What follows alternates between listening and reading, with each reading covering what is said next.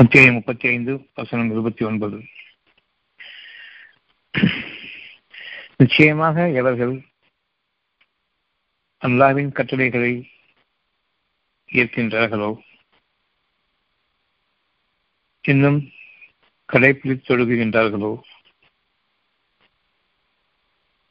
நாம் அவர்களுக்கு அளித்திருப்பவற்றிலிருந்தும் ரகசியமாகவும் வெளிப்படையாகவும் செலவு செய்கின்றார்களோ அவர்கள் என்றுமே அழியாத ஒரு வியாபாரத்தையே ஆதரவு வைக்கின்றார்கள்.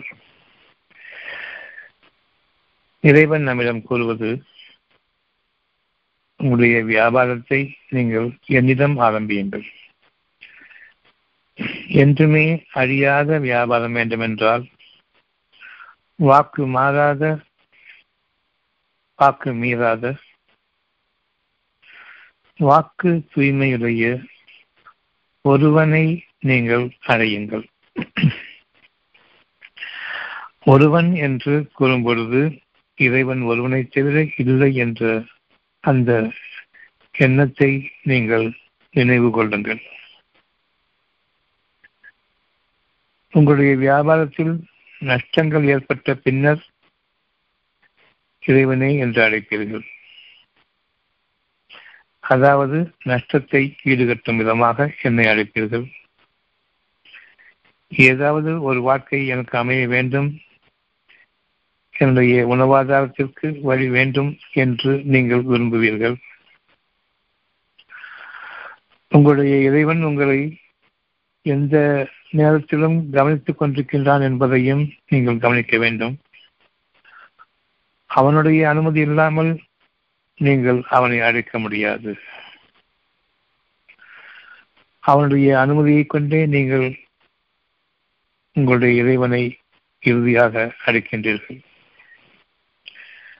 அதற்கு முன்பு வரையில் உங்களிடையே நீங்கள் ஒருவருக்கொருவர் கேட்டுக் கொள்கின்றீர்கள், எவ்விதம் இந்த நிலையிலிருந்து நம்மை பாதுகாத்துக் கொள்வது என்று, நஷ்டத்திலிருந்து மீள்வது எப்படி என்று உங்களில் ஒருவரை ஒருவர் நீங்கள் கேட்டுக்கொண்டும் இருப்பீர்கள். அவர்களுடைய வழிகளில் சிலவற்றை நீங்கள் பின்பற்றி இன்னும் நஷ்டமடைந்தவர்களாகவே மேலும் அவர்களிடம் உதவி தேடி சென்றால் அவர்கள் உங்களை புறக்கணிப்பவர்களாகவும் இருப்பார்கள். உங்களுடைய பாதைகளில் ஒன்றை நான் மேற்கொண்டேன், எனக்கு நஷ்டங்கள் அதிகமாகிவிட்டன என்று கூறும்பொழுது அவர்கள் உங்களுக்கு பதில் அளிக்க மாட்டார்கள். முதலில் நாம் தான் அவர்களை தேடி சென்று நம்முடைய வியாபாரத்தில் ஏற்பட்ட நஷ்டங்களுக்கு அவர்களை அணுகினோம். எவர்களுமே வார்த்தை தூய்மை இல்லாதவர்கள், வாக்கு மாறக்கூடியவர்களாக அவர்கள் இருக்கின்றார்கள். இன்னும் தங்களுடைய வாக்கையை அவர்கள் மீறக்கூடியவர்களாக இருக்கின்றார்கள். ஒவ்வொருவரும் தத்தம் நலனை மட்டுமே விரும்பக்கூடியவர்கள். உங்களுடைய நஷ்டங்களிலிருந்து உங்களுக்கு விடுதலை கொடுக்கக்கூடிய ஒரு வழியை அவர்கள் அறிந்திருப்பார்களானால் அதனை தங்களுக்கென்றே அவர்கள் ஆக்கிக் கொண்டிருந்திருப்பார்கள். உங்களுடைய நன்மைகளுக்காக என்று ஒருவர் உங்களுக்கு உதவி செய்வாரானால் உங்களிடமிருந்து அதிகமான பிரதிபலனை அவர் எதிர்பார்க்கின்றார். இவை அவ்வளவையும் நாம் நம்முடைய சொந்த அனுபவங்களாக, ஒவ்வொருவரிடமிருந்தும் கற்றுக்கொண்டவர்களாக இவ்வளவையும் நாம் உணர்கின்றோம். சிந்தித்து பார்ப்போருக்கு இந்த அத்தியாயம் முப்பத்தி ஐந்து வசனம் இருபத்தி ஒன்பது தெளிவாக வேண்டும். நமக்கு என்றுமே அழியாத ஒரு வியாபாரம் வேண்டுமென்றால் அவன் ஒருவனை தவிர நாம் அழைக்கலாகாது. இது வேதத்திலிருந்து உங்களுக்கு நினைவூற்றப்படுகிறதை தவிர புதிதாக நீங்கள் அறிவதற்காக இல்லை. உங்களுக்காக நினைவூட்டப்படக்கூடிய ஒரு நல்ல உபதேசம். பல முறைகள் உங்களுக்கு பல சோதனைகள் உங்களுடைய வியாபாரங்களில் வந்திருக்கின்றன. அந்த கொடுக்கல் வாங்கல்களில் உங்களுடைய வியாபாரங்களில் ஏற்படக்கூடிய கடுமையான சோதனை காலங்கள், அதாவது நஷ்டத்தில் நீங்கள் உழண்டு கொண்டிருந்த காலங்கள் உண்டு. அப்பொழுது உங்களிடையே நீங்கள் பலவிதமான யோசனைகளையும் ஒருவருக்கொருவர் பரிமாறிக்கொள்பவர்களாக இருந்தீர்கள். அதிலும் நஷ்டம் ஏற்படும் பொழுது இறைவனை நிச்சயமாக நீங்கள் அடைத்தீர்கள். இது இறைவன் நமக்கு அனுமதி அளித்திருக்கின்றான்.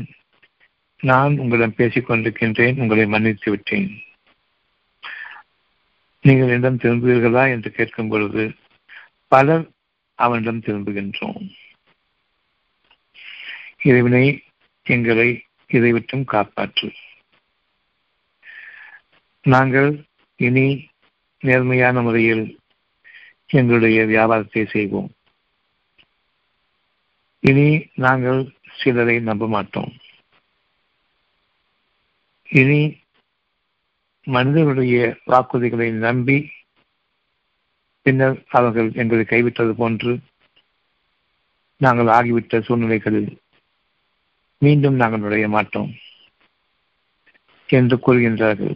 எனினும் நீ உதவி செய்தால் தவிர நாங்கள் எங்களுடைய வாழ்க்கையில் மீண்டும் நஷ்டத்தை என்று அடைபவர்களாக இல்லை என்ற அந்த உண்மையை மறந்து இறைவனிடம் என்ற நஷ்டத்தை நீக்கிக் கொண்டு நாங்கள் இனி ஒழுங்காக இருப்போம் என்று கூறுகின்றார்கள்.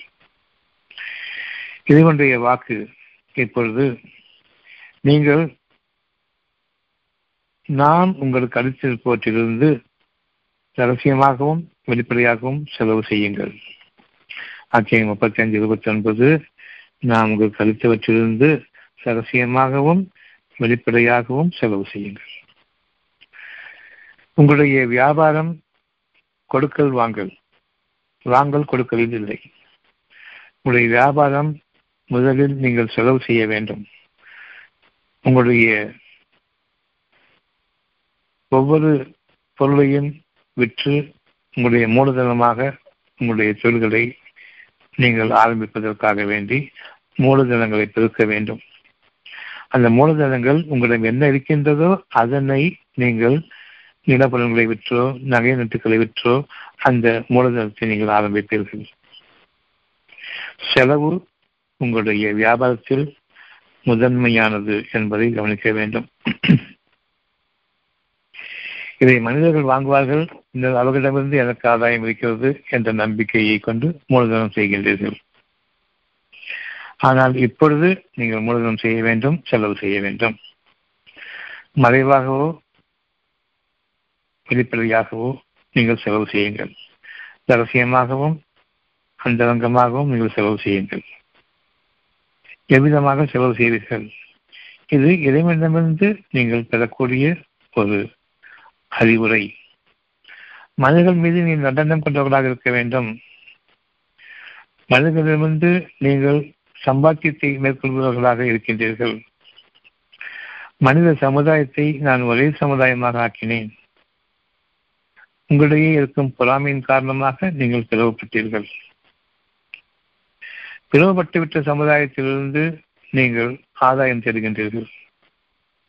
பிளவுபட்ட சமுதாயம் எப்படிப்பட்டது என்றால் ஒருவருக்கொருவர் விரோதிகளாக பிளவுபட்டீர்கள், ஒருவருக்கொருவர் கருத்து வேற்றுமை கொண்டவர்களாக மாறுபட்டீர்கள். ஒரே சமுதாயமாக இருந்த நீங்கள் தனித்தனியாக தான் மட்டும் வாழ்ந்தால் போதும் என்ற அளவுக்கு நயவஞ்சக துரோகத்துடன் நீங்கள் ஒருவருக்கொருவர் முகம் நோக்கி வாழ்ந்து கொண்டிருக்கின்றீர்கள். இதுவே தொழில் தர்மம் என்று. தொழிலில் நியாயம் நேர்மை கடைபிடிக்க வழியில்லை என்று ஒருவருக்கொருவர் கூறிக்கொள்கின்றீர்கள். தொழிலில் ஒரே குறிக்கோள் பணம் சம்பாதிக்க வேண்டும் என்பது மட்டும்தான் இருக்க வேண்டுமே தவிர மனிதாபிமானம் என்ற ஒன்று அங்கு இருக்க முடியாது என்று ஒருவருக்கொருவர் கூறிக்கொண்டீர்கள். இவர்களிடம் நீங்கள் தொழில்முறை ஆரம்பித்து இவர்களுக்கு மத்தியில் நீங்கள் வாழ வேண்டும் என்றால் எவ்வளவு ஒரு நரகத்திற்கு நிகரான ஒரு சூழ்நிலையில் மனிதர்கள் தள்ளப்பட்டு அதில் ஒருவர் ஒருவரை நம்பி வாழ்ந்து கொண்டிருக்கின்றார்கள் என்பதையும் அறியுங்கள். நரகத்தின் சூழ்நிலை நாம் ஒருவர் மற்றவரை நம்ப முடியாது. காரணம், நான் எனக்காக மட்டும்தான் வாழ்கின்றேன் என்ற சுயநலத்தை அடிப்படையாக கொண்டு வாழ்பவன். பிறருக்கு நான் ஒரு பொருளை விற்கும் பொழுது அதில் நயவஞ்சகமும் துரோகமும் இருக்கின்றது, அவர்களும் நன்றாக வாழ வேண்டும் என்று ஒருபோதும் நான் விரும்புவதில்லை. எனவே இறைவன் கூறுகின்றான், நான் உங்களுக்கு அளித்தவற்றிலிருந்து ரகசியமாகவும் பகிரங்கமாகவும் என்னை நீங்கள் முற்படுத்தி என்னிடமிருந்து நீங்கள் அதன் பிரதிபலனை பெற வேண்டி நம்பிக்கை கொண்டவர்களாக செலவு செய்யுங்கள். இது உங்களுடைய வாழ்க்கை மூலதனத்தின் ஆரம்பம், வியாபாரத்தின் மூலதனத்தின் ஆரம்பம். ரகசியமாக செலவு செய்வதற்கு எனக்கு என்ன இருக்கின்றது? எப்படி செலவு செய்வது? வெளிப்படையாக செலவு செய்வதற்கும் எனக்கு எதுவும் இல்லை. அந்த நிலைக்கு நான் நாளாகிவிட்டேன். எப்பொழுதும் எதையும் கூறுகின்றான், செலவு செய்யுங்கள். செலவு செய்வதற்கு வழி இல்லை என்றால் என்னிடம் கேளுங்கள், நான் சொல்கின்றேன். இப்பொழுதுதான் உங்களை வியாபாரம் ஆரம்பிக்கிறது. உங்களுக்கும் உங்களுடைய இறைவனுக்கும் இடையே போர்வை மொழி ஆரம்பமாகின்றது. ஒன்றுமில்லாத நிலையிலிருந்து அவன் உங்களை படைத்தான். இப்பொழுது நாம் ஒன்றுமில்லாத நிலைக்கு வந்துவிட்டோம். உங்களுக்கு முதல் முறையாக உணவடைவித்தவனை கவனியுங்கள், உங்களுக்கு பாலூட்டியவனை கவனியுங்கள்.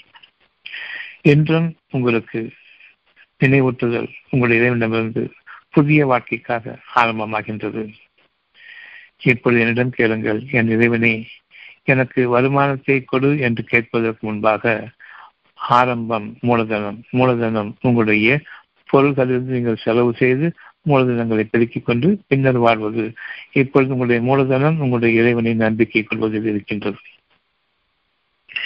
இறைவனிடம் நீங்கள் வியாபாரம் வைக்கின்றீர்கள். இப்பொழுது இறைவனை எனக்கு நல்ல வியாபாரத்தை கொண்டு கேட்கும் பொழுது இறைவன் உங்களுடைய பங்காளியாக ஆகின்றான். இறைவன் உங்களுக்கு முதலாளியாக ஆகின்றான். இறைவன் உங்களுக்கு வாடிக்கையாளனாக ஆகின்றான். இறைவன் உங்களுக்கு உதவியாளனாக ஆகின்றான். அவன் உங்களுடைய நண்பனாக இருந்து உங்களுக்கு வழிகாட்டுவதற்காக இருக்கின்றான். கேளுங்கள், நீங்கள் ரகசியமாகவும் பகிரங்கமாகவும் செலவு செய்யுங்கள். என் இறைவனை எனக்கும் செலவு செய்வதற்கு என்ன இருக்கிறது என்று கேளுங்கள். உங்களிடம் செலவு செய்வதற்கு முதலில் என்ன வேண்டும் என்று கேட்கின்றான். பணம் வேண்டும் என்று கூறுகின்றீர்கள்.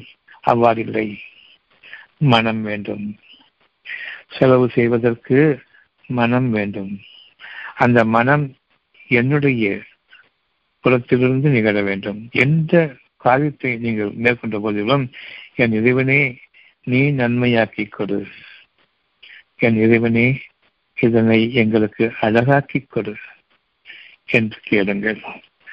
உங்களுடைய இறைவன் உங்களை கவனிக்கின்றான். காரணம், நன்மை என்பதற்கு உருவம் இல்லை, மனம் இருக்கின்றது. அது மட்டும்தான் உணர முடியும். அழகு என்பதற்கும் உருவம் இல்லை, உள்ளம். அது மட்டும்தான் உணர முடியும்.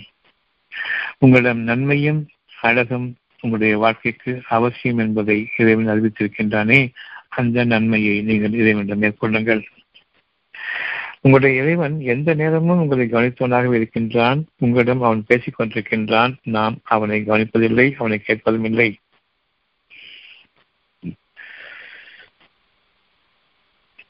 சதா சர்வ நேரமும் உங்களுடைய இறைவனிடம் நீங்கள் கேளுங்கள். என் இறைவனை நான் உன்னை கேட்க வேண்டும், உன்னிடமிருந்தே கேட்க வேண்டும், நீ பேசுவதை கேட்க வேண்டும், உனக்கு முக்கியத்துவம் அளிக்க வேண்டும், உன்னுடைய எண்ணங்களில் நான் வாழ வேண்டும், நீ பேசும்பொழுது அந்த எண்ணங்களில் நான் வாழ வேண்டும், அதே நேரத்தில் வாழ வேண்டும்.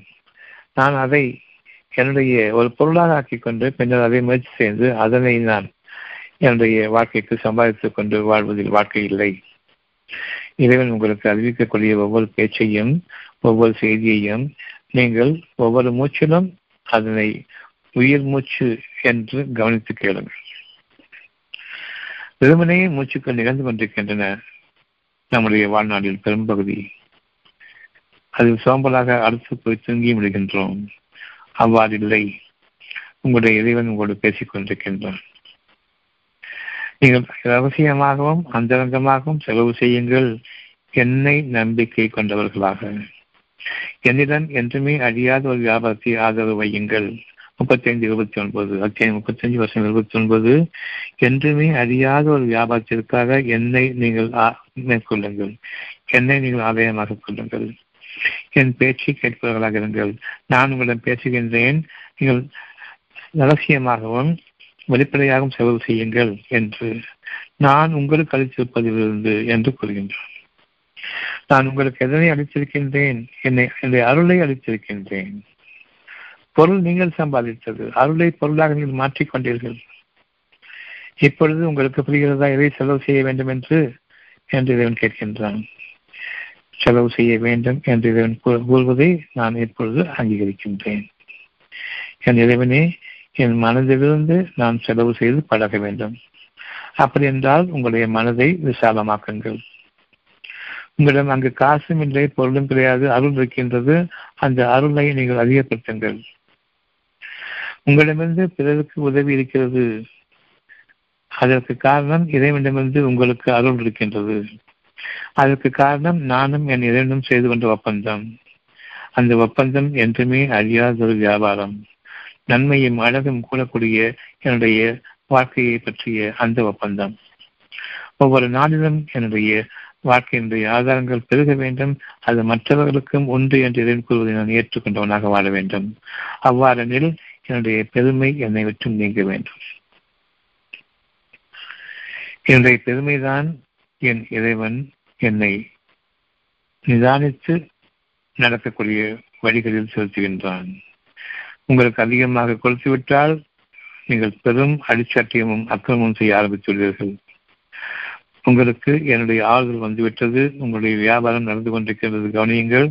இப்பொழுது நீங்கள் என்னிடம் வியாபாரத்தை ஆரம்பியுங்கள். நான் உங்களுக்கு சொல்லிக் கொண்டிருக்கின்றேன். ஒவ்வொரு மூச்சிலும் ரகசியமாகவும் பகிரங்கமாகவும் செலவு செய்யுங்கள். ரகசியமாக செலவு செய்வதை இறைவன் உங்களுக்கு முதலாவதாக வாக்காக அமைக்கின்றான். நாம் அவர்களுக்கு அளித்திருப்பவற்றிலிருந்தும் அருளியவற்றிலிருந்தும் குணாதிசயங்களிலிருந்தும் பண்புகளிலிருந்தும் நீங்கள் ரகசியமாக பெருக்கிக் கொள்ளுங்கள். உங்களுடைய மூலதனம் அங்குதான் இருக்கின்றது. மனம் விசாலமடைய வேண்டும். நான் பிறருக்கு உதவ வேண்டும், பிறருக்கு உதவ வேண்டும் என்று அந்த எண்ணம். அவர்களுக்கு அருளையும் கொடுக்க வேண்டும், பொருளையும் கொடுக்க வேண்டும். அது இறைவனுடைய பேச்சுக்களை கேட்டுக்கொண்டிருக்கும் நிலையில் ஒருவருக்கு தஞ்சமும் அளிக்கலாம், ஆகாரமும் அளிக்கலாம். இன்னும் அவர்களுக்கு வழிகாட்டுதலாகவும் நீங்கள் அமைவீர்கள் அவர்கள் உங்களிடம் வரும் பொழுது. நீங்கள் ரகசியத்திலிருந்து, மறைவிலிருந்து, ஒன்றும் இல்லாத நிலையிலிருந்து உங்களுடைய வாழ்க்கையை ஆரம்பிக்க வேண்டும் என்று இறைவன் கொள்கின்றான். எந்த அப்பழுக்கும் தீண்டாத, எந்த கரையும் படாத அந்த மனதை கொண்டு ஆரம்பியுங்கள். உங்களுக்கு இப்பொழுது எந்த கரையும் இல்லை, மனிதர்கள் மீது எந்த குறையும் இல்லை. நீங்கள் வாழ வேண்டும், உங்களுடைய குடும்பத்திற்காக நீங்கள் வாழ வேண்டும் என்ற அந்த ஒரு நிலையை மேற்கொண்டிருக்கின்றீர்கள். குடும்பம் என்று வரும்பொழுது குழந்தைகள், குழந்தைகள் என்று வரும்பொழுது மனைவி மக்களும் சேர்கின்றார்கள். உங்களுடைய மனைவி மக்களை போன்றே பிறரையும் நீங்கள் அவர்களும் நன்றாக வாழ வேண்டுமே என்ற அந்த எண்ணம் கொள்ளுங்கள். உங்களுக்கு அண்டை வீடுகளிலும் இருக்கின்றார்கள், உங்களுடைய எதிர் வீடுகளிலும் இருக்கின்றார்கள், உங்களுடைய கூட்டாளிகளிடம் இருக்கின்றார்கள், உங்களுக்கு வேலை செய்கின்றார்களே உதவியாளர்கள் அவர்களிடம் இருக்கின்றார்கள், உங்களுடைய தாய் தந்தையர்களும் இருக்கின்றார்கள், உங்களுடைய உறவினர்களும் இருக்கின்றார்கள். அவர்கள் அனைவருக்கும் குடும்பம் இருக்கின்றது, மனைவி மக்கள் இருக்கின்றார்கள்.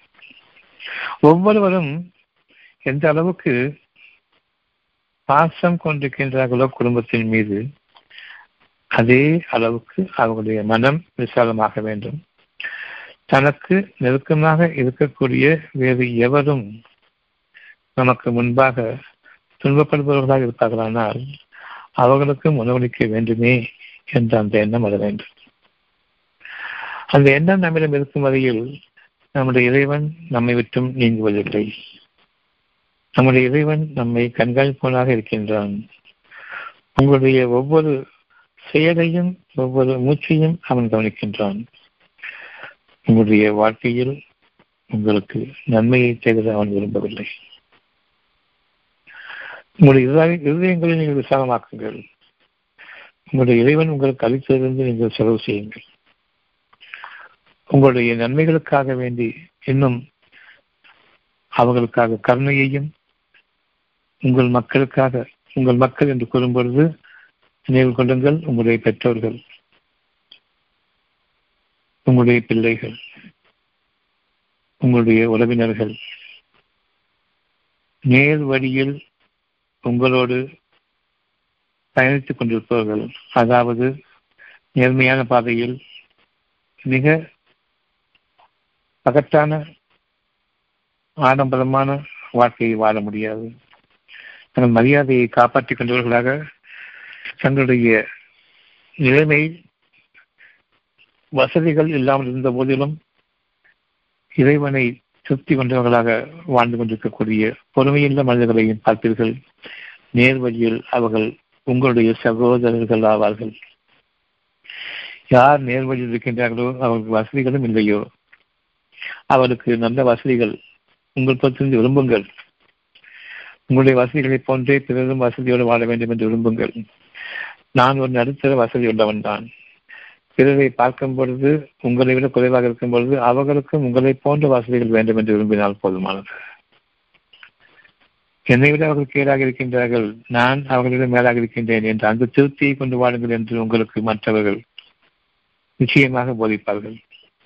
உனக்கு இல்லை இல்லை இல்லைன்னு சொல்லிட்டுக்குள்ளேயே உனக்கு கீழாக எத்தனை பேர் இருக்கிறாங்க, அவங்கள பார்த்துட்டு நீ திருப்தி கொள்ள மாட்டாயா, உன்னை நல்லவங்க வச்சிருக்கான்னு சொல்லிட்டு என்று பலரும் கூறுவார்கள்.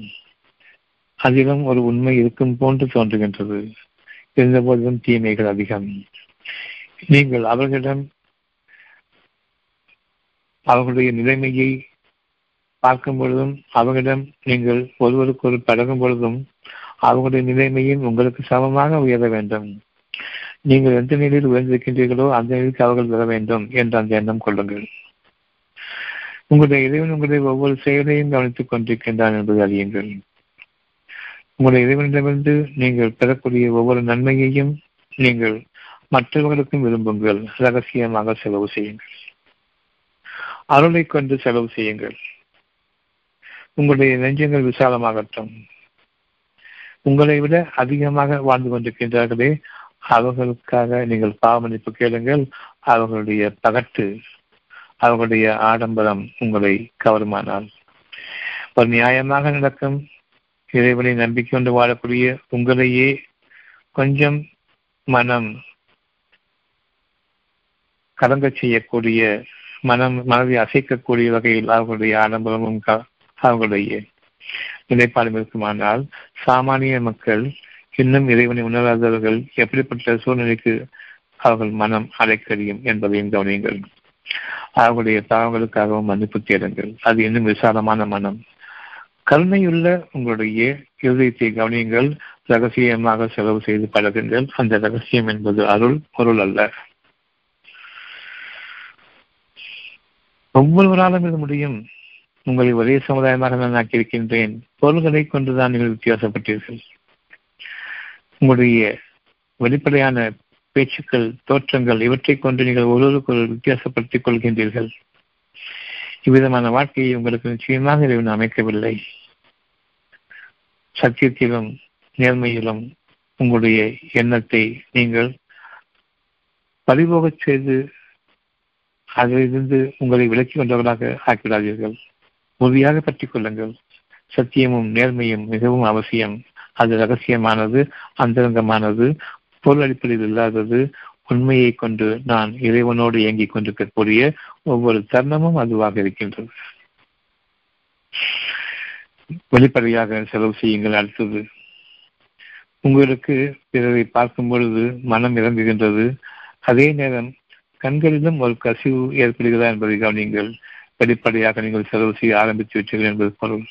மற்றவர்களுடைய துன்ப நிலையை பார்க்கும் பொழுது உங்களை விட கொஞ்சம் கீழாக இருப்பதை அவர்கள் நீங்கள் பார்க்கும் பொழுது அவர்களுக்காக, அவருடைய குழந்தைகளுக்காக உங்களுடைய கண்கள் கசிகிறதா என்பதை பாருங்கள். அங்கு இருக்கின்றது உங்களுடைய மேலான வாழ்க்கை. தர்மம் என்பது அரூபமான ஒன்று. தர்மம் என்பது வெளிப்படையானது அல்ல. உங்களுக்கு நாம் வேதத்தை கொடுத்திருக்கின்றோம், தர்ம குணத்தை கொடுத்திருக்கின்றோம். உங்களுடைய வாழ்க்கையில் நீங்கள் மீற முடியாத நன்மைகளுக்காக வேண்டி உங்களுடைய வாழ்க்கையை அவன் அழகாக ஆக்கியிருக்கின்றான். எந்த நேரத்திலும் மற்ற மனிதர்களை நீங்கள் புறக்கணித்தவர்களாகவோ அலட்சியப்படுத்தியவர்களாகவோ ஆகிவிட வேண்டாம். கருணை உள்ளம் கொண்டவர்கள் உலகத்தில் எந்த மூலையில் எது நடந்தாலும் சரி அவர்களுடைய மனதை அது தாக்காமல் இருக்காது.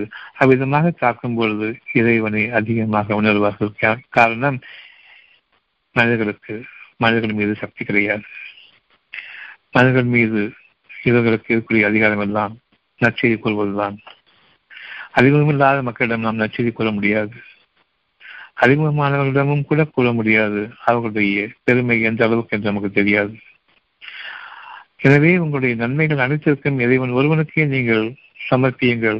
அவன் உங்களுக்கு போதுமான பாதுகாவலனாகவும் உங்களுக்கு உதவியாளனாகவும் இருப்பவன். உங்களுடைய வியாபாரத்தை இறைவனிடம் நீங்கள் ஆரம்பிக்க வேண்டும். என்றுமே அறியாத ஒரு வியாபாரம் உங்களுக்காக அவன் தன்பதிலிருந்து உங்களுக்கு முற்படுத்துகின்றான். நம்பிக்கை கொள்ளக்கூடிய மக்கள் ஒவ்வொருவருக்கும் தங்களுடைய இதயத்திலிருந்து நீர் கசியக்கூடிய, இரக்கம் கசியக்கூடிய கருணை கொண்ட ஒன்று தன் மக்கள் மீது இருப்பதை போன்று பிறிதொருவர் குடும்பத்தினரின் மீதும் ஏற்படுகிறதா என்று பாருங்கள். எவ்வளவோ டிவி நியூஸை பார்க்கிறோம், எவ்வளவோ அழிவுகள், எவ்வளவோ கதல்கள், எவ்வளவோ கஷ்டங்கள். யார் மீதாவது நமக்கு இரக்கம் ஏற்படுகிறதா என்று கவனியுங்கள். இரக்கம் ஏற்பட்டுவிட்டால் உதவி செய்ய வேண்டும். உதவி செய்ய வழி இல்லை என்றால் இறைவனிடம் திரும்ப வேண்டும். அந்த இறைவன் உங்களுக்காக ஒரு விஷயத்தை தன் புலமிருந்து அறிவிக்கும் பொழுது உங்களுக்கு அமைதி ஏற்படும். அவர்களுக்கு நான் இருக்கின்றேன், கவலைப்பட வேண்டாம் என்ற அந்த அறிவிப்புதான்.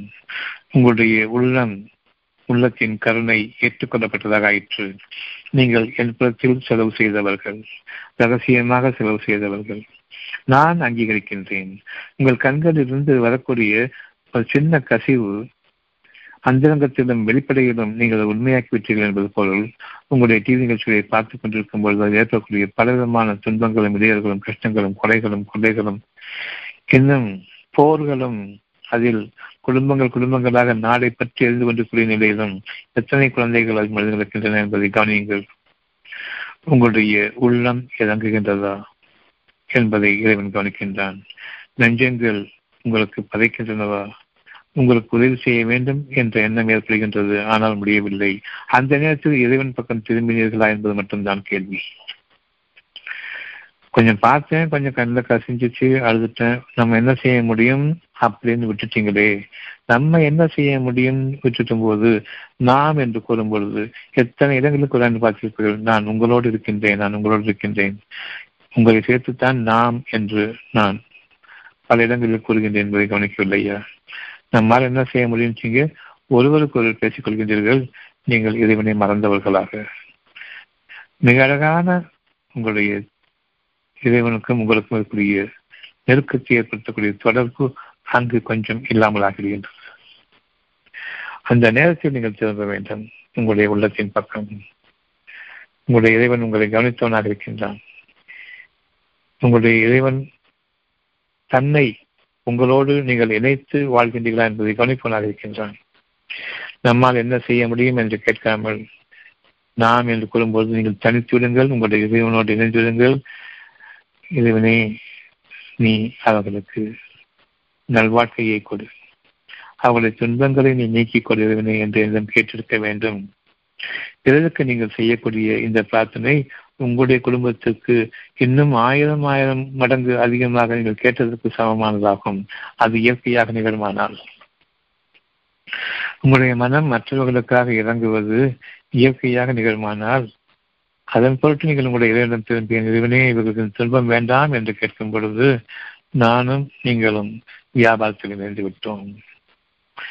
இவருடைய துன்பங்களை போக்குவது நான் இறைவனிடம் மேற்கொண்டு வியாபாரம். பணத்தை பெருக்கிக் கொள்வதற்காக நான் என்னிடம் திரும்புவது நிச்சயமாக வியாபாரம் அல்ல. நீங்கள் ரகசியமாகவும் வெளிப்படையாகவும் செலவு செய்கிறார்களோ அவர்கள் மனம் இறங்குகின்றது, என்னுடைய கண்கள் இருந்து கண்ணீர் கசிகிறது, அதே நேரத்தில் நான் இறைவன் பக்கம் திரும்புகின்றேன், பின்னர் எனக்கு ஆறுதலும் இறைவன் கொடுக்கின்றான், என் மனம் அமைதி அடைகின்றது. வியாபாரத்தின் ஒரு பகுதி, நீங்கள் அறியாத பகுதி, இறைவனிடம் பெரும் வாக்கு, அவனிடமிருந்துள்ள ஒரு உறுதியான பிரமாணமாக உங்களுக்கு கொடுக்கப்பட்டு அந்த அமைதி கொடுக்கப்பட்டிருக்கின்றது. இதற்காக நீங்கள் கேட்ட இந்த பிரார்த்தனை இறைவன் உங்களுக்கு பன்மடங்காக்கி பெருக செய்வான் என்பதை அறியுங்கள். நான் என் குடும்பத்தை பார்த்து நான் வருத்தப்பட்டுக் கொண்டிருக்கின்றேன், கவலைப்பட்டுக் கொண்டிருக்கின்றேன். உலகம் முழுமையிலும் இதுதான் நிகழ்ந்து கொண்டிருக்கின்றது. என் குடும்பத்தை பற்றி தான் கவலையா இருக்குது, என் குடும்பத்தை பற்றி தான் கவலையா இருக்குது அப்படின்னு சொல்லும் பொழுது உங்களை போன்று மற்ற குடும்பங்கள் எதுவுமே கவலைக்குள்ளாக இல்லையா என்று கேட்பான் இறைவன். நிச்சயமாக இருக்கின்றது. அவ்வாறெனில் என் குடும்பத்தை பற்றி மட்டும்தான் கவலை என்று கூறுகின்றீர்களே, உங்களை போன்றே அடுத்த குடும்பங்கள் கஷ்டத்தில் இருக்கும் பொழுது எப்படி மறந்தீர்கள்? நம்முடைய இறைவனுக்கு நாம் சொல்லக்கூடிய பதில் என்ன? நம்முடைய இறைவன் நம்முடைய மனதை தன் உள்ளத்தை கொண்டு அவன் கவனித்துக் கொண்டிருக்கின்றான். ஒவ்வொருடைய உள்ளத்திற்கும் இறைவனுடைய பேச்சை கண்டு கொண்டிருக்கின்றது. நீங்கள் துன்பப்படுவீர்களானால் உங்களை போன்று மற்றவர்களுக்கும் துன்ப காலங்கள் உண்டு. அவ்வாறெனில் உங்களுக்குரிய இந்த காலங்கள் பிறருக்கும் நிச்சயமாக எங்கோ மூலையில் நிகழ்ந்து கொண்டுதான் இருக்கின்றது. ஒரே நேரத்தில் ஆயிரம் பேர் மரணிக்கின்றீர்கள், ஒரே நேரத்தில் லட்சம் பேர் மரணிக்கின்றீர்கள். இங்கொன்றும் அங்கொன்றுமாக உலகம் முழுமையிலும் உங்களுக்கு இருக்கிற துன்பங்கள் கொண்டு லட்சக்கணக்கில் துன்பப்பட்டுக் கொண்டிருக்கின்றார்கள். இங்கொன்றும் அங்கொன்றுமாக நீங்கள் அறிய மாற்றீர்கள். ஆனால் சிந்தித்து பார்ப்பதற்கு இதில் நிச்சயமாக அவர்களுக்குரிய படிப்பினையும் உண்டு, அவர்கள் கண்கள் திறக்கக்கூடிய நல்லறிவும் உண்டு. ஒரு துன்பம் உங்களுக்கு வருமானால் அறிந்து கொள்ளுங்கள், அது உலகம் முற்றிலும் அந்த துன்பங்கள் நிரம்பியிருக்கின்றன. பல்வேறு சூழ்நிலைகளில் பல்வேறு குடும்பங்களில் நிகழ்ந்து கொண்டிருக்கின்றன. தனக்கு மட்டுமே என்று எண்ண வேண்டாம். நம்பரை படைத்தவர்கள் தங்கள் முன்பாக இவ்வளவு குடும்பங்கள் கஷ்டப்படுவதை அவர் தன் கண்கள் முன்பாக பார்க்க முடியும். இன்னும் மோசமான நிலையிலும் இருக்கின்ற இருப்பவர்கள் எத்தனையோ இருக்கின்றார்கள். என் குடும்பத்தை பற்றி மட்டுமே கவலைப்பட்டுக் கொண்டிருக்கின்றேனே, நம்முடைய இறைவன் நம்மை பற்றி என்ன நினைப்பான்? ஒவ்வொரு நாளிலும் நிகழ்ந்து கொண்டிருக்கக்கூடிய ஒவ்வொன்றிலிருந்தும் நாம் அறிய வேண்டிய பல விஷயங்கள் இருக்கின்றன. ரகசியமாகவும் பகிரங்கமாகவும் இறைவனோடு நான் வியாபாரத்தை ஆரம்பிக்கின்றேன். வியாபாரம் பணம். உங்களை பொறுத்தவரையில் பணம் பொருள், பொருளில் முக்கியமானது உணவு, உணவு உங்களுடைய உயிர் உயிர் வாழ்க்கை என்று எண்ணிக்கொண்டிருக்கின்றீர்கள். இவ்வளவும் ஏற்கனவே படைத்துவிட்டேன். உயிர் வாழ்க்கைக்குரிய உணவு இருக்கின்றது. நேற்று பார்த்தீர்களானால் பத்தாயிரக்கணக்கான நெல் மூட்டை அரிசிகள் இந்த மழையில் நனைந்து வீணாகிவிட்டன. இது அரசாங்க தானிய கிழங்கு. அந்த தானிய கிழங்கு என்ன தெரியுமா? வெட்டவெளி. புறம்போக்கு நிலங்களில் வெட்டவெளிகளில் நாலு தாழ்பாய் போட்டு வச்சிருக்குது. அதுவும் பிஞ்சுக்கிட்டு தொங்கிக்கிட்டு இருக்குது. அதுக்கு பக்கவாட்டு அந்த அரிசி முட்டைகளுக்கு பாதுகாப்பு இல்லை. காற்றடிக்கும் பொழுது அவ்வளவும் தண்ணீரும் அதில் தேங்கி கிடக்கின்றன. தண்ணீரிலேயே மூழ்கியும் விட்டது அரிசி முட்டைகள். இவற்றை உணவுக்காக கொடுத்திருக்கலாமே, பதுக்கினார்கள். காரணம், காசு வேணும், பணம் வேணும். இந்த பத்தாயிரம் கணக்கான தானிய மூட்டைகள் கண் முன்பாக அது தண்ணீர் மூழ்கி கிடக்கின்றது. எத்தனை பேருடைய உழைப்பு அங்கு இருக்கின்றது? அந்த பத்தாயிரம் நெல் மூட்டை அரிசிகளை எத்தனை குழந்தைகளுக்கு உணவளித்திருக்கலாம், எத்தனை வருடங்களுக்கு என்பதை பாருங்கள். பெரியவர்களுக்கு சொல்லவில்லை, குழந்தைகளுக்கு. எப்படிப்பட்ட ஒரு அரசனை நாம் அமைத்திருக்கின்றோம், அரசாங்கங்களாக நாம் அமைத்திருக்கின்றோம் என்பதையும் கவனியுங்கள். கண் முன்பாக காட்டப்படும் பொழுது அந்த நெல் மூட்டை அரிசிகள் ஒவ்வொன்றுமே எத்தனை பிஞ்சு வயிற்றுக்கு அது உணவாக வேண்டும் என்பதை கவனித்தீர்களா? அதை பார்த்தபோது உங்களுடைய கண்களில் நீர் கசிந்ததா? இல்லை. இவ்வளவு வேஸ்டாச்சேன்னு பார்க்கும்போது பணம் தான் வேஸ்டாச்சு பார்ப்போம். இதை ஏன் பதுக்கினார்கள்? தனக்கும் உணவில்லை, குழந்தைகளுக்கு என்று வரும் பொழுது ஏன் அவர்கள் அதை கொடுக்கவில்லை? பத்தாயிரம் மூட்டைகள் நிச்சயமாக ஒரு மழை வந்தால், ஒரு காற்றடித்தால் அவ்வளவு நாசமாகும் என்று தெரியும்.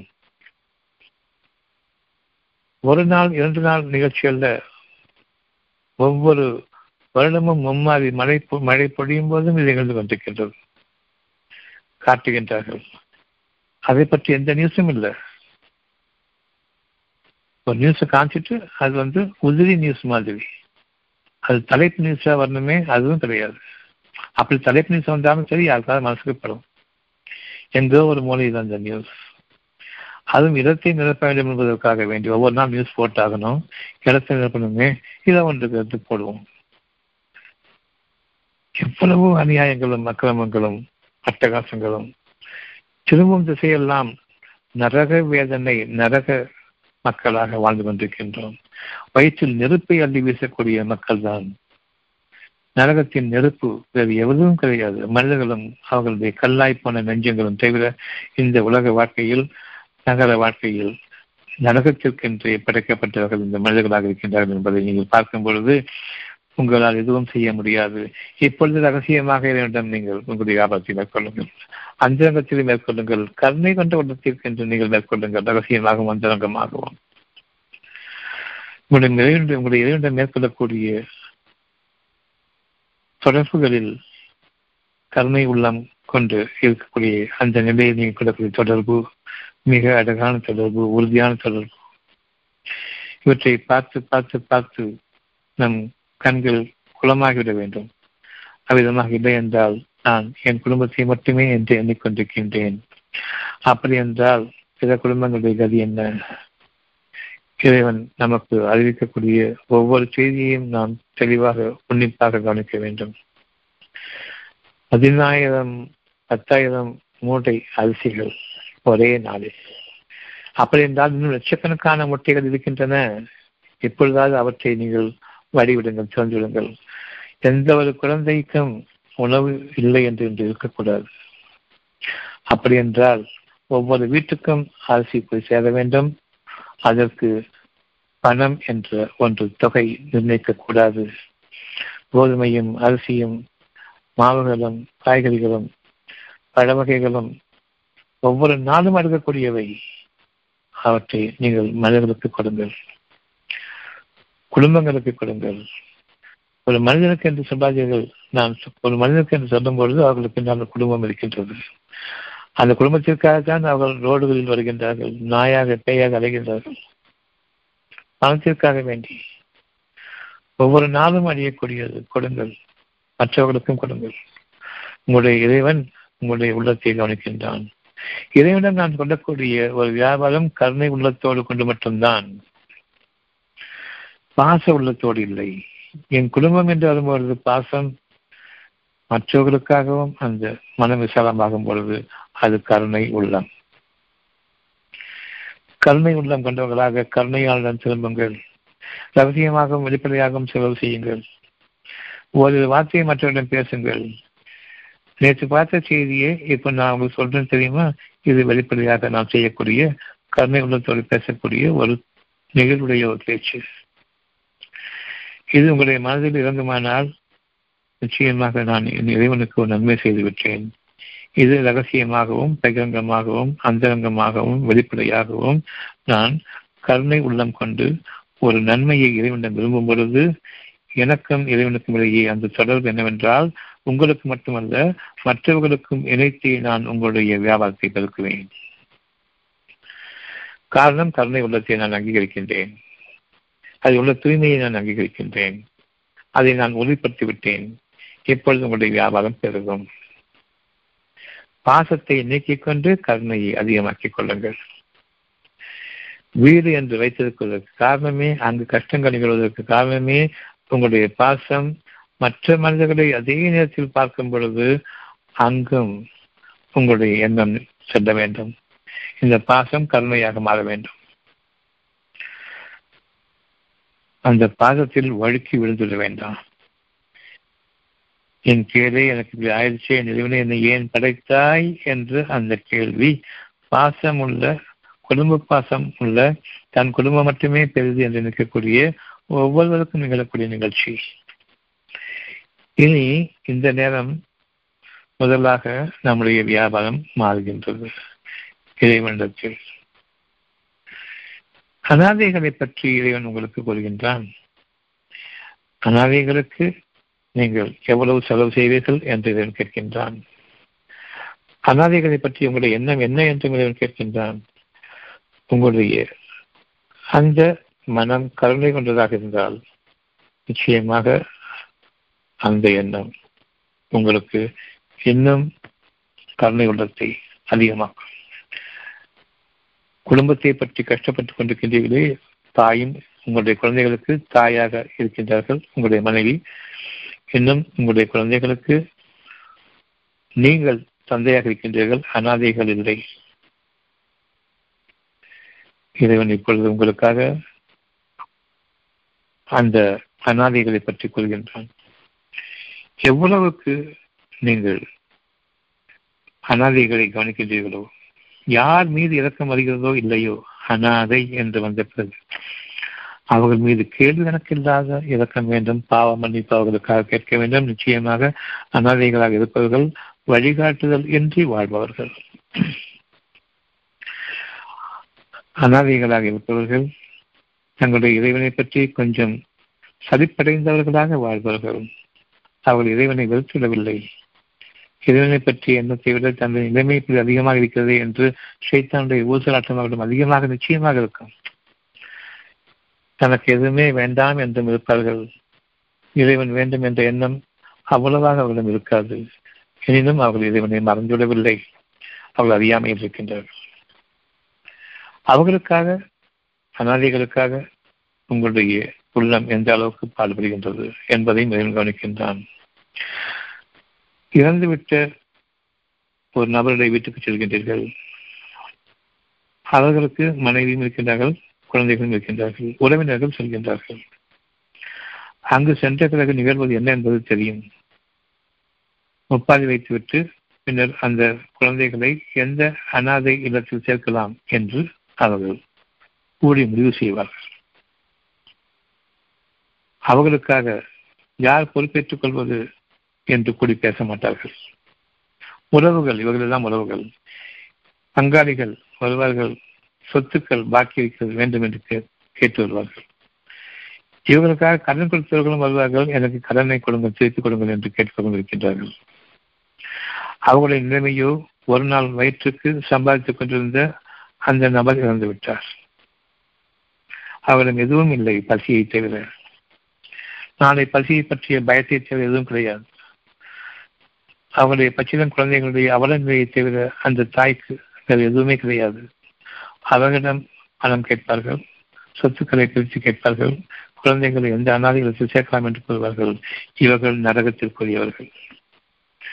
இவர்கள்தான் வயிறில் வயிற்றுகளில் நெருப்பை உட்கொள்வார்கள். இறந்த வீட்டில் ஆதாயம் தேடக்கூடியவர்கள். கொஞ்சம் கூட கருணை இல்லாதவர்கள். தங்களுடைய குடும்பத்திற்கு நிகழ இருக்கக்கூடிய கதியை இவர்கள் நம்புவதில்லை. நிகழ இருக்கக்கூடிய பெரும்பாதகத்தை அந்த நிலையில் அவர்கள் உணர்வதில்லை. காரணம், அவர்கள் நல்ல இருக்கின்றார்கள், எங்களுக்கு இந்த கேதம் நாம் ஏற்படாது என்று எண்ணுகின்றார்கள். உங்களுடைய இறைவனுடைய வாக்கு சத்தியத்திலும் உண்மையை கொண்டும் பூர்த்தியாக இருக்கின்றது. உங்களுடைய உள்ளத்தை, கருணை உள்ளத்தை கொண்டு நீங்கள் உங்களுடைய மனம் படைத்தவர்களாக இருக்கின்றீர்களா? அந்த கருணை உள்ளம் உங்களுக்கு அறிவிக்கக்கூடிய அதே கருணையை உங்களுடைய மனம் படைக்கப்பட்டிருக்கிறதா என்பதை கவனியுங்கள். நிச்சயமாக அநாதிகள் மீது யாருக்கு எந்த விதமான கருணையும் ஏற்படவில்லையோ, எனக்கு மீறி மற்ற குடும்பத்தின் மீது எனக்கு ஒரு கவலை ஏற்படுமானால் அது கருணை. என்னுடைய குடும்பத்தை பற்றி மட்டுமே கவலை. நான் என்று சுகமாக வாழ்ந்து கொண்டிருக்கின்றேன் என்று எண்ணும் பொழுது, இந்த குழந்தைகள் உற்சாகமாக இருக்கின்றேன் என்று எண்ணும் பொழுது, யார் சுலகாக இருக்கின்றார்களோ, யார் தங்களுடைய மகிழ்ச்சியின் உச்சத்தில் இருக்கின்றார்களோ, கேடுதான். இறைவனுக்கும் அவர்களுக்கும் தொடர்பு அருந்துவிட்டது என்பது பொருள். அடங்க வேண்டும். நாம் உங்கள் கருத்து போற்றிருந்து ரகசியமாகவும் வெளிப்படையாகவும் செலவு செய்யுங்கள். என்றுமே அடியாத வியாபாரத்தை வைக்கின்றேன். அந்த ரகசியமாகவும் பகிரங்கமாகவும் வெளிப்படையாகவும் செலவு செய்வது தானும் மனிதர்களுக்காக இறங்குவதும், மனிதர்களுக்காக இல்லை என்று வைத்துக் கொண்டாலும் குழந்தைகளுக்காக என்று இறங்குங்கள். அந்த குழந்தைகளுடைய முகம் கரைப்படாத முகம். ஒருவர் மீது கொண்டக்கூடிய வெறுப்பு அவர்களுடைய குழந்தைகளை பார்க்கும் பொழுது அவர்கள் மீதும் அந்த வெறுப்பு வருகின்றது. நாம் நரகத்திற்குரியவர்கள். குழந்தைகளுடைய மனம் யாரை பற்றிய, எந்த தந்தையை பற்றிய, அந்த குழந்தை தந்தையை பற்றிய விரோதமும் குரோதமும் இருக்கின்றதோ, அந்த கரைப்படாத முகம், கலங்கமில்லாத முகம், தெய்வ குணத்தோடு கொண்டிருக்கக்கூடிய அந்த முகம், அவர்களை பார்க்கும்போது அவர்களை பெற்றோர்களை மன்னிக்க வேண்டும். நிகழும் நிகழ்ச்சிகள் எல்லாம் அப்படி இல்லை. உங்களுடைய சட்ட திட்டங்கள் எல்லாம் அப்படி இல்லை. குழந்தைகளை கதற கதற அழைத்துச் செல்வார்கள். ஏழைகளை அழைத்துச் செல்வார்கள் காவலர்கள். விசாரிக்க வேண்டும் என்பதற்காக வேண்டி அந்த நடுராத்திரியில் வீடு புகுந்து மனம் பதைக்க பதைக்க அந்த குழந்தைகளையும் மனைவியையும் கதலை விட்டு விட்டு அழைத்துச் செல்வார்கள். கேட்பதற்கு அவர்கள் நாதிகள் என்பதற்காக வேண்டி அநாதைகள் என்பதற்காக வேண்டி இது சட்டம், அழைத்து அழைத்தால் வர வேண்டும், இது சட்டம். ஆனால் அரசாங்கத்தில் அங்கம் வகிப்பவர்களுக்கு அழைப்பதற்கு அவர்களை விசாரணை செய்வதற்கு கூட கவர்னரிடம் இருந்து அவர்களுக்கு அந்த அனுமதி வேண்டும். ஆனால் சாமானியர்கள் கிடையாது. எப்படிப்பட்ட ஒரு அரசாங்கத்தை வைத்திருக்கின்றோம், சட்ட திட்டங்களை வைத்திருக்கின்றோம் என்பதையும் கவனியுங்கள். கொஞ்சமும் இரக்கமோ கருணையோ இல்லாத அந்த சட்ட திட்டங்கள், அநியாயமான சட்ட திட்டங்கள். எப்படி மழை பெய்யும் வெள்ளத்தை தவிர பார்க்க முடியாது, எப்படி மழை பெய்யும் வறட்சியை தவிர பார்க்க முடியாது. ஒன்று வறட்சியில் வாழ வேண்டும், அல்லது வெள்ளத்தில் மூழ்க வேண்டும். இரண்டையும் நாம் கவனித்துக் கொண்டிருக்கின்றோம். இவர்களுக்கெல்லாம் தண்ணீர். எங்கள் இறைவனே இவர்கள் இந்த என்ன என்று கேட்டிருப்பீர்களா இறைவன், பார்த்தாகிவிட்டது, ஆக எவ்வளவு மழை. உங்களுக்கு கால்களுக்கு கீழே தண்ணீர் இல்லை, நிலம் வறண்டிருக்கின்றது, மேற்றுப்பங்கான இடத்தில் வாழ்ந்து கொண்டிருக்கின்றீர்கள். தாழ்வான பகுதியில் வாழக்கூடியவர்கள் தெரிந்தே அங்கு வாழ்ந்து கொண்டிருக்கின்றார்கள், வேறு வழி இல்லை வாழ்கின்றார்கள். ஏன் அரசாங்கம் அனுமதித்தது? அங்கு காசு கொடுத்தால் எது வேண்டாலும் செய்யலாம். ஏரிகளை கூட நீங்கள் வாழ்ந்து கொள்ளுங்கள். எப்படி நாம் நம்முடைய கருணை உள்ளத்தில் வாழ்கின்றோம் என்பது நீங்கள், நமக்கு வெள்ளமும் வறட்சியும் தேவை, வேறு என்ன இருக்க முடியும்? கருணை உள்ளத்தோடு இருக்கக்கூடியவர் மட்டும்தான் அரசாங்கம் அங்கம் வகிப்பவர்களாக இருக்க வேண்டும் என்பதை இப்பொழுது நீங்கள் மனதில் கொள்ள வேண்டும். யாரொருவர் வெகு விமர்சையாக பேசுகின்றார்களோ, ஆக்ரோஷத்துடன் பேசுகின்றார்களோ, அவர்களுக்கும் வெளிப்படையாக காட்டக்கூடிய அந்த ஒரு ஆக்ரோஷத்தில் கருணை உள்ளம் பதி போய்விடும். தன்னுடைய கூட்டம், தன்னுடைய மதம், தன்னுடைய ஜாதி என்றாகிடும். மற்ற மதம், மற்ற ஜாதிகள், மற்ற மனிதர்கள், மற்ற கூட்டங்கள், அவர்களுக்கும் குழந்தைகள் இருக்கின்றன. அநாதைகளாக யாரையும் விட்டுவிடாதீர்கள். ஆதரவு இல்லாமல் விட்டுவிட வேண்டாம். கருணை உள்ளம் வேண்டும். இப்பொழுது வியாபாரம் எப்படி இறைவனிடம் ஆரம்பிக்க வேண்டும் என்பதை நாம் பார்க்கின்றோம். முப்பத்தி ஐந்து இருபத்தி ஒன்பது. அவர்கள் தங்கள் இறைவனிடமே என்றுமே அழியாத ஒரு வியாபாரத்தை ஆதரவு வைக்க வேண்டும். அவர்களுக்கு நாம் அருள் இருக்கக்கூடிய கருணையிலிருந்து ரகசியமாகவும் வெளிப்படையாகவும் செலவு செய்ய வேண்டும். இது இறைவனுடைய கட்டுரையாக இருக்கின்றது. யார் இதனை கடைபிடித்து ஒழுகுகின்றார்களோ, ஒழுக்கத்தோடு நடந்து கொள்கின்றார்களோ, நிச்சயமாக அவர்களுக்கு இன்று முதலாக எந்த துன்பமும் இல்லை, எந்த கஷ்டமும் இல்லை. உங்களுடைய இறைவன் உங்களை கவனித்துக் கொண்டிருக்கின்றான் என்பதையும் நீங்கள் நிச்சயமாக ஆதரவை கொண்டு உங்களுடைய மனம் நன்மையானதை விரும்பட்டும். இறைவனுடைய ஆதரவை கொண்டு உங்களுடைய மனம் கருணையோடு திகழட்டும். உங்களுடைய உள்ளத்தில் எந்த அளவுக்கு மற்ற மனிதர்கள் மீது நீங்கள் உறுதியாக சத்தியமாக கருணை கொண்டிருக்கின்றீர்களோ, அந்த கருணையை இறைவன் உங்களுக்கு வீணாக்கிவிடுவதில்லை. அத்தியாயம் இரண்டு வசனம் நூற்றி எழுபத்தி ஏழு. நன்மையை நீங்கள் அதிகமாக்கிக் கொள்ளுங்கள், புண்ணியத்தை நீங்கள் தேடிக்கொள்ளுங்கள். உங்களுடைய இறைவன் கூறுகின்றான், உங்கள் முகங்களை கிழக்கில் பார்த்து சூரிய நமஸ்காரம் செய்வதோ, மேற்கில் பார்த்து மக்காவின் பக்கம் திரும்பி தொழுவதிலோ இல்லை. உங்களுடைய வெளிப்படையான உடல் ரீதியான திரும்புதலில் உங்களுடைய நன்மைகள் இல்லை, இறைவன் அங்கு இல்லை. ஆனால் நன்மை என்பது அவனை தவிர கதி இல்லை, அல்லாஹ் அவனை தவிர கதி இல்லை என்ற உள்ளத்தின் பக்கம் திரும்புவதாகும். இறுதி நாள் மீது நீங்கள் நம்பிக்கை கொள்வதாகவும், எவற்றையெல்லாம் என்று நீங்கள் துன்பங்களாக பார்க்கின்றீர்களோ அவர்களுக்கு நிகழ்வதல்ல, உங்களுக்கும் அந்த காலம் இருக்கிறது என்பதை நீங்கள் நினைவு கொள்ள வேண்டும். அல்லது மற்றவர்களைப் போன்றே நீங்களும் இப்பொழுது துன்பத்தில் இருப்பதை நினைவு கொள்ள வேண்டும். அவர்களுக்கும் வழி இல்லை, உங்களுக்கும் வழி இல்லை, அரசாங்கமும் உங்களுக்கு உதவி செய்யாது என்பதை இப்பொழுது கவனியுங்கள். வெள்ளத்தில் தத்தளிப்பவர்களை பார்த்து இறைவன் ஒருவன் தான். அந்த இறுதி நாள் இப்படிப்பட்ட ஒவ்வொரு ஒவ்வொரு சோதனையிலும் நாம் சிக்கும் பொழுதெல்லாம் என் இறைவன் என்னை கைவிட்டுவிடக் கூடாது, அந்த நிலைக்கும் நான் ஆளாக்கக்கூடாது என்பதை விரும்புகிறானால் உங்களுடைய மனதில் தீர கசிவு இருக்கிறதா என்பதை பார்க்க வேண்டும். வானவர்கள் உங்களுக்கு துணையாக இருக்கின்றார்கள். உங்களுடைய மனதிற்கும் உங்களுடைய உள்ளத்திற்கும் இணைப்பு ஏற்படுத்துபவர்கள் அந்த வானவர்கள். உங்களுடைய பாசத்தை உங்களை விட்டும் அந்த பாசம் என்ற அழுக்கை நீக்கி கருணை என்ற உள்ளத்தை கொண்டு உறுதி பிரமாணமாக இறைவனிடம் சேர்ப்பவர்கள், உங்களை எந்த நேரத்திலும் திசை திரும்பிடாதவர்கள் பாதுகாப்பவர்கள் உங்களுடைய வானவர்கள். இரண்டு அனுமதியை கொண்டு உங்களுடைய மனதோடு இணைந்திருக்கின்றார்கள். உள்ளத்தையும் மனதையும் இணைத்து வைத்திருக்கக்கூடிய அந்த வேலையை செய்து கொண்டிருப்பவர்கள் வானவர்கள். வேதங்கள் உங்களுக்கு நினைவூட்டக்கூடியதாக இருக்கின்றது. ஒவ்வொன்றும் வேதத்தின் மூலமாக நினைவூட்டப்படுகின்றன என்பதை மதியுங்கள். இன்னும் இதை போன்று வாழ்ந்த தீர்க்கதரிசிகள், நபிமார்கள், தூதர்கள் இருக்கின்றார்கள். அவர்களையும் பின்பற்றுங்கள். இறைவன் உங்கள் மீது கருணை புரிகின்றானே, இன்னமும் கருணை புரிவான் என்று இறைவனுடைய நேசத்தோடு இருங்கள். இறைவனுடைய நேசத்திற்குரியவர்களாக நீங்கள் இருக்க வேண்டும். நமக்கு இவ்வளவு நன்மைகளையும் இவ்வளவு கருணை உள்ளத்தையும் கொடுத்து அதன் மூலமாக நமக்கு ஒரு திருவாழ்க்கையை இறைவன் நமக்கு வாக்குறுதி அளித்திருக்கின்றான். அது சத்தியமானது. இப்பொழுது அந்த சத்திய நிகழ்வையும் நிகழுங்கள். இறுதியாக நிகழக்கூடிய நிகழ்வையும் நிகழுங்கள். உங்களுடைய இறைவன் அவன் ஒருவனை தவிர இல்லை என்று உங்களுடைய மனதின் பக்கம் திரும்புகின்றீர்களே, அந்த உணர்வின் பக்கம் நீங்கள் நினைத்திடுங்கள். இறைவன் மேலுள்ள நேசத்தின் காரணமாக உங்களுடைய பந்துக்களுக்கு, யாருக்கும் உங்களுக்கும் இடையே பந்தம் ஏற்பட்டிருக்கின்றதோ, அது சொந்தம் பந்தமாக இருக்கலாம் அல்லது உங்களுடைய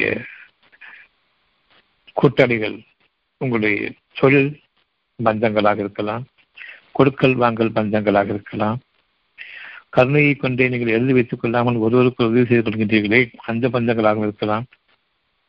அனாதைகளுக்கும் ஏழைகளுக்கும் இன்னும் உறுதியாக கருணை உள்ளத்தோடு பிறருக்கும் உதவி தாங்களும் வாழ்ந்து வருகின்றார்களே, ஒரு நடைமுறையான வாழ்க்கை அவர்களுக்காக வேண்டிய நேர்வழியில் இருப்பவருக்கும் இன்னும் யாசிப்பவர்களுக்கும் வேறு வழி இல்லாமல் கடனுக்கு உட்பட்டு நிர்பந்தத்திற்குள்ளாகி மீட்சிக்கு வழி இல்லாமல் தவிர்க்கின்றார்களே, அவர்களுக்கும் இன்னும் உங்களுக்கு உதவியாளர்களாக இருக்கின்றார்களே, வேலைக்காக வேலைக்காரன் வேலைக்காரன் சொல்வீங்களே, அந்த இறைவண்டமிருந்துள்ள உதவியாளர்கள் தங்களுடைய குடும்பத்தை விட்டு விட்டு உங்களுக்கு உதவி செய்ய வந்திருக்கின்றார்கள் என்று எண்ணி எண்ணுகின்றீர்கள் அவ்விதமாக எண்ணவில்லை வேலைக்காரர்கள் என்று.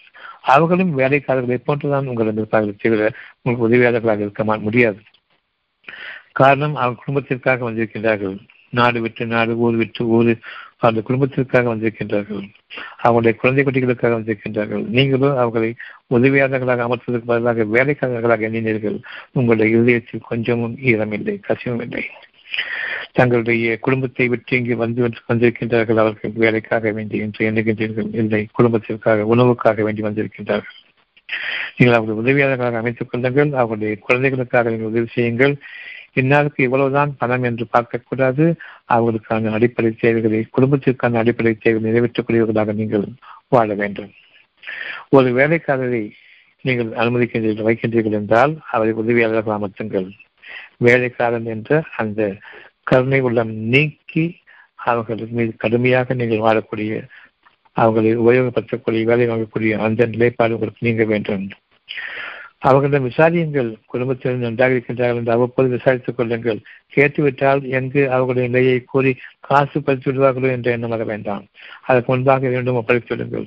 நியாயமான முறையில் நான் கேட்கின்ற நிலைவினை, என்னால் முடிந்த உதவியை நான் செய்ய வேண்டும் என்ற அடிப்படையை கொண்டு அவருடைய குழந்தைகளையும் அவருடைய மனைவி மக்களையும் அவர்களை பற்றி விசாரிக்க வேண்டும். அவ்வப்பொழுது விசாரிக்க வேண்டும். தனிமையில் விசாரிக்க வேண்டும். அவர்களுக்கு நற்செய்திகளையும் கூற வேண்டும்.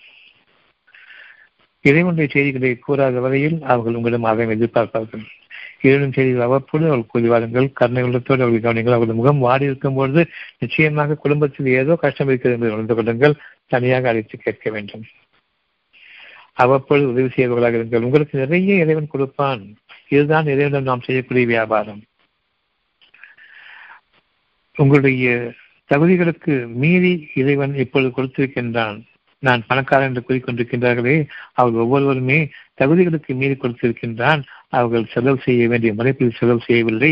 அவ்விதமாக செலவு செய்திருப்பார்களானால் நிச்சயமாக நான் பணம் படைத்தவன் என்ற அந்த எண்ணம் போயிருக்கும், கருணை உள்ளம் அதிகரித்திருக்கும்.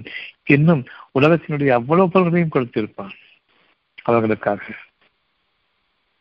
ஆனாலும் அவர்களுடைய எண்ணம் செலவு செய்வதை தடுத்தது. ஓரளவுக்கு கொடுக்கின்றார்கள், இன்னும் ஓரளவுக்கு அதிகமாக வேண்டும், அதிகமாகிக் கொண்டே இருக்க வேண்டும். நிச்சயமாக என்றுமே அறியாத வியாபாரம் எப்பொழுது தடுத்துக் கொள்கின்றார்களோ அவர்களுக்கு அவர்களுடைய அந்த வியாபாரம் ஒரு தரத்திற்கு வந்துவிட்டது. இனிமேல் அது உயராது, அது தாழ்ந்து போவதற்கான அறிகுறிகள் சென்பட ஆரம்பிக்கும். எப்பொழுது அவர்கள் தன் கருணை உள்ளத்தை இன்னும் புதுப்பித்துக் கொள்ள வேண்டும், அதிகரித்துக் கொள்ள வேண்டும். அத்தியாயம் முப்பத்தி ஐந்து இருபத்தி ஒன்பது. நிச்சயமாக அவர்கள் அல்லாவின் கட்டளையை ஏற்க வேண்டும், இன்னும் அதை முறையாக ஒழுக்கத்தோடு உண்மையை கொண்டு கடைபிடிக்க வேண்டும். நாம் அவர்கள் அளித்திருக்கக்கூடிய கருணை உள்ளத்தை ரகசியமாகவும் வெளிப்படையாகவும் கொண்டு உதவ வேண்டும். அவர்கள் நிச்சயமாக என்றுமே அறியாத வியாபாரத்தை இறைவனிடமிருந்து பெற்றுக் கொண்டார்கள்.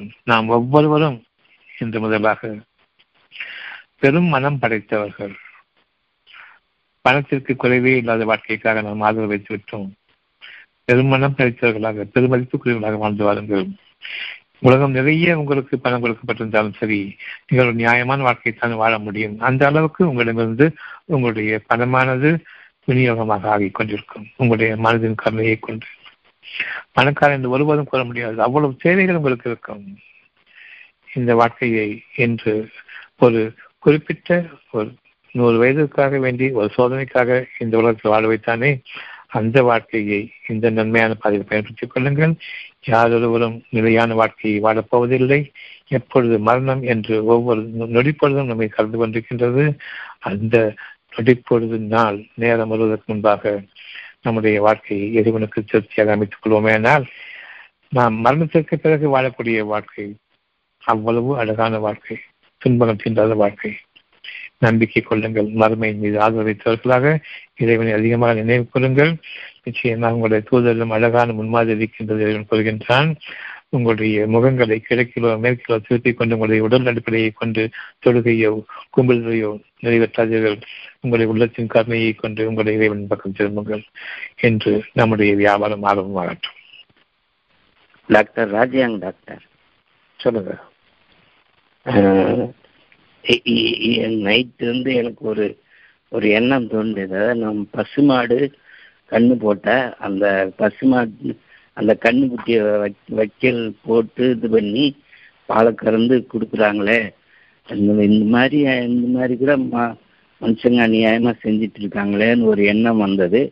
இது அந்த இரக்கத்தோட சேர்த்துக்கலாமா டாக்டர்? ஆமாம், சேர்க்கலாம் சேர்க்கலாம், கண்டிப்பாக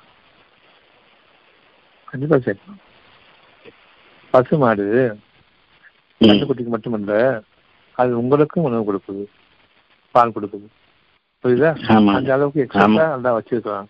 அது ஊருக்கு வந்து பணத்துக்கு விற்கிறதுக்குல்ல, அதை பிடிச்சி கறந்து அது மிஷின் போட்டு கறந்து இழுத்து ரத்தத்தை வந்து பாலாபடுத்தி குளிச்சுட்டு இருக்கேன். சரிமா நினைக்கிறீங்க? அது ஒரு வீட்டில் ஒரு பசுமாடு வச்சுக்கிட்டு அந்த வீட்டு மக்களுக்கு அது உதவும். அடுத்தவங்களுக்கு அதிகமாக சொல்றதா கொடுங்க, அதை விநியோகம் பண்ணலாம். மற்ற பேருக்கு கண்டுக்குட்டிக்கு போகத்தான் நிச்சயம்தான். உங்களுக்கு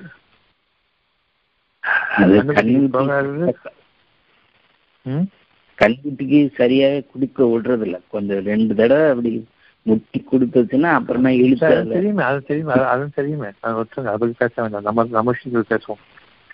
உங்க வீட்டுல வந்து ஒரு பசுமாடு வச்சிருந்தீங்கன்னு சொன்னா அந்த பசுமாடுக்கு கண்ணுக்குட்டிக்கு போக மிச்சமாக நீங்க குடிங்க, நல்லா நிறைய தரும். சரிங்க. மக்களுக்கு விற்கிறதுக்காக பால் கிடையாது. இந்த அரசாங்கம் அப்படிப்பட்ட அரசாங்கம். ஒவ்வொரு ஊர்லையும் வெள்ளத்துல மக்கள் தெரிவிக்கும் போது கூட வந்து பதினஞ்சு ரூபாய் பாலை நூத்தி ஐம்பது ரூபாய்க்கு விற்றாங்க. அதை பார்த்துட்டு தான் கவர்மெண்ட். சரி, இனிமேல் அப்படி பேசி போயிடும் கிடையாது. இதில் ஒத்துதான் நமக்கு கவர்மெண்ட், நமக்கு அதிகாரி, நமக்கு அரசன் எல்லாமே. சரியா? சரிங்க டாக்டர். அதாவது அறக்கர்களை பத்தி பார்க்காதீங்க, இறக்கம் உள்ள மக்களோட தொடர்பு வச்சுக்கணும், அவ்வளவுதான்.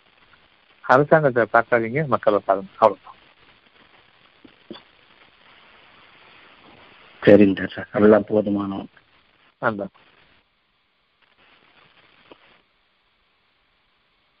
வேறு யாருக்காவது கேள்வி இருக்கா?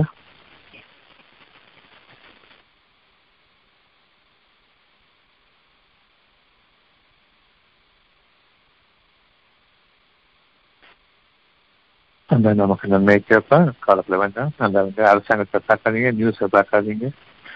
பார்த்தா உங்களுடைய கருணைக்குரிய நியூஸை மட்டும் பாருங்க. உங்களுடைய வேதனைக்குரிய, இப்படி அநியாயம் பண்றாங்கன்னே வேதனைக்குரிய அந்த நியூஸ் பார்க்க வேண்டாம். இதனுடைய இதனுடைய அவனுக்கு பதிலாக அவனுடைய கோபம் இறங்கிட்டு இருக்கிறது பயப்படுறதுக்காக பார்க்காம தேவை. அரசாங்கத்தை பற்றி பார்க்கறதுக்காக ஒருபோதும் நியூஸ் பார்க்காது. அது நன்மையை மாற்றிக்கிறது. நல்லா சொல்லணும்.